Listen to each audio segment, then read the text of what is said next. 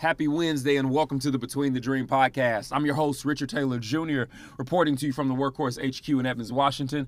I hope that you're doing well, and I hope that you have had a good week up until this point. And if you haven't, it's okay. We still got time. It's only going to get better. Listen, I want to say thank you to all of our new listeners. Thank you so much for tuning in. Thank you so much for your love and support. Make sure that you subscribe on whatever platform you're listening on, and of course, share it. And of course, to my returning listeners, the Dream Team, thank you so much for your continued support. I ask that you stay subscribed and make sure you're sharing as well. Yo, so we started a series on Monday talking about some things that we can start doing to help us cope with our mental and emotional during the holiday season, being able to deal with stress and depression and anxiety. And I gave you three quick takeaways, and I want to give you a few more today that I think could be beneficial. We're going to have conversations around different realities of our mental during the holiday season. So I want you all to stay tuned to the upcoming episodes. We're going to be talking about dealing with family during the holiday season, specifically ones that bring about stress and anxiety. We're going to talk about us being able to deal with grief during the holiday season, because loss is a real thing, whether a person, an experience, a former lifestyle. We are going to have a multitude of conversations that need to be had that I believe will be beneficial for us, not just for the now, but as we start to build up strength and understanding and changes for the future with our lives and how we choose to move forward. So I'm not going to spoil it. We'll get into that in a few episodes. But for today, I want to go ahead and follow up with the convo around us being able to take some time to cope and deal with the stress and the anxiety and the depression that comes along during the holiday season. Y'all, I'm going to kick this off from a real, just like, this is Richard, because I have done this before. And that is, look, the first takeaway that I want to give you all is you got to be able to stick to a budget. I want to talk money real quick, right? And this is why I say this, right? A lot of times for us, if you're anything like me, impulse buying is a real thing, right? Like, you could impulse buy yourself into a frenzy. The same way with food, right?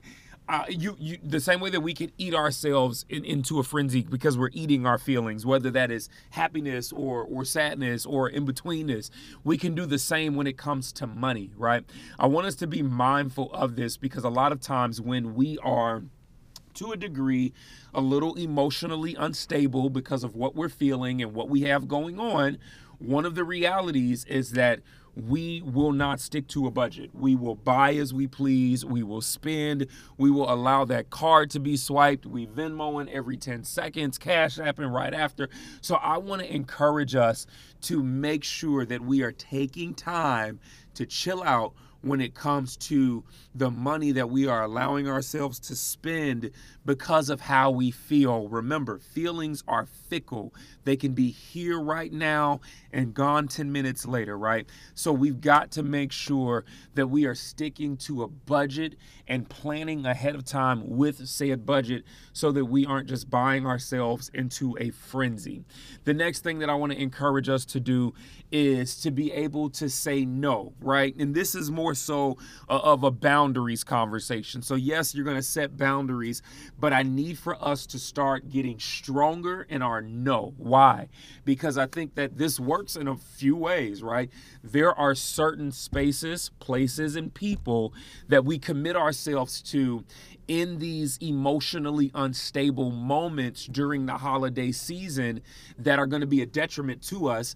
But because of the fact that we are so vulnerable, because of the fact that we do feel what we feel in the moment, it becomes a lot easier for us to constantly give of ourselves, and we haven't set that boundary, and we're afraid to say no while we're running ourselves into the ground, while we're stretching ourselves thin, and while we are embarking upon burnout. So I need for you to get solid with your no. And I need for you to understand that saying no does not make you a bad individual. It doesn't make you a bad friend. It doesn't make you a bad spouse, a bad parent. It doesn't make you a bad child. It literally just means that, yo, I am reaching a threshold and I don't know how to move forward with this, but I cannot continue to overcommit myself, to these moments, to these spaces, to this time, whatever that might be, right?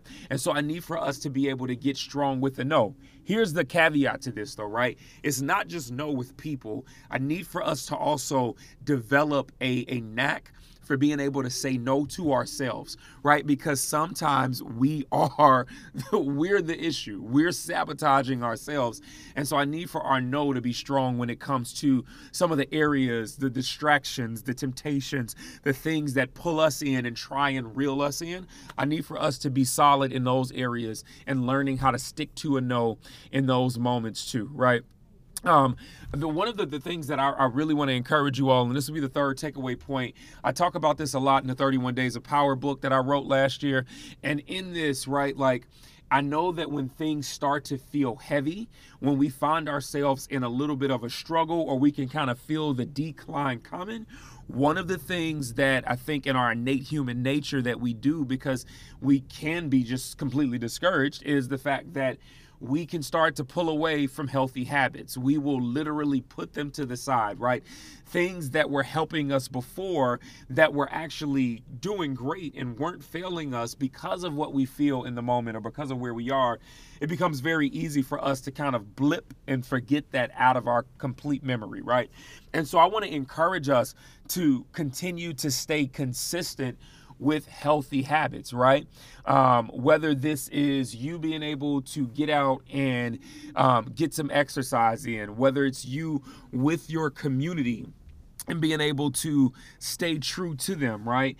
I think it's important for us to make sure that whatever the muse is, whatever speaks to us, whatever helps us in those moments, let's stick to those healthy habits, because they will help us in the long haul. Now hear me, when you find yourself struggling in a space in a moment like this, it doesn't necessarily mean that it's gonna be your end all be all, right?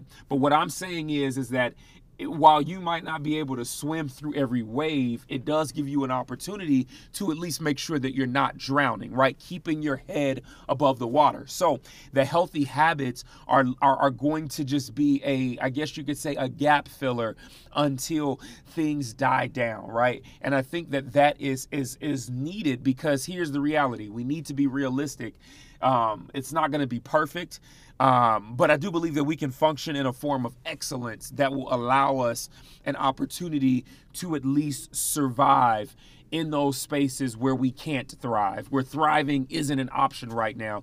We can at least survive rather than sinking and drowning. So I need for us to make sure that we are staying on the side of our healthy habits. I would also add in with this, let's make sure that we avoid situations that could lead to a detriment later on, right? Specifically, situations and areas that feel good, right, but that aren't any good for you, right?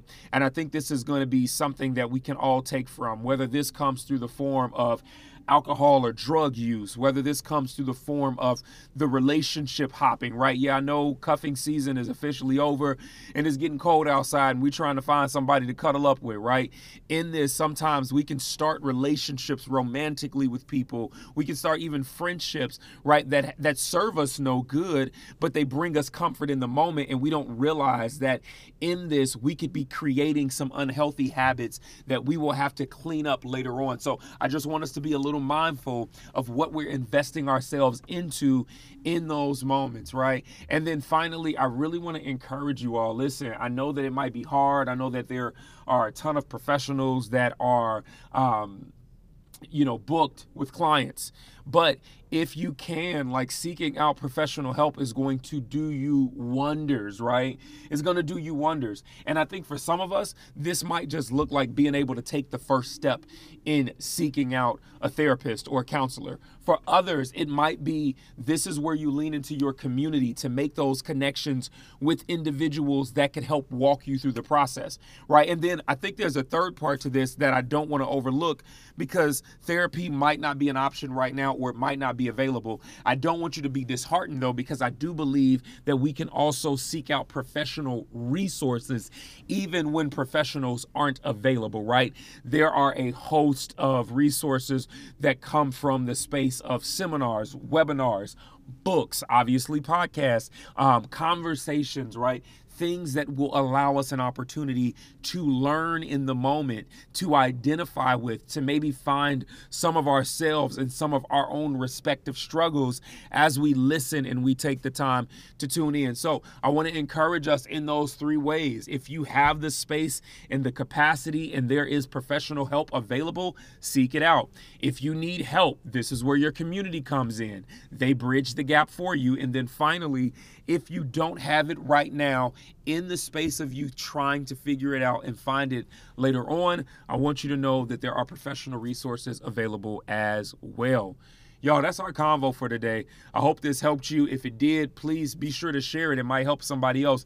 If you've got any questions, feel free. Reach out to me, Richard.Taylor Jr.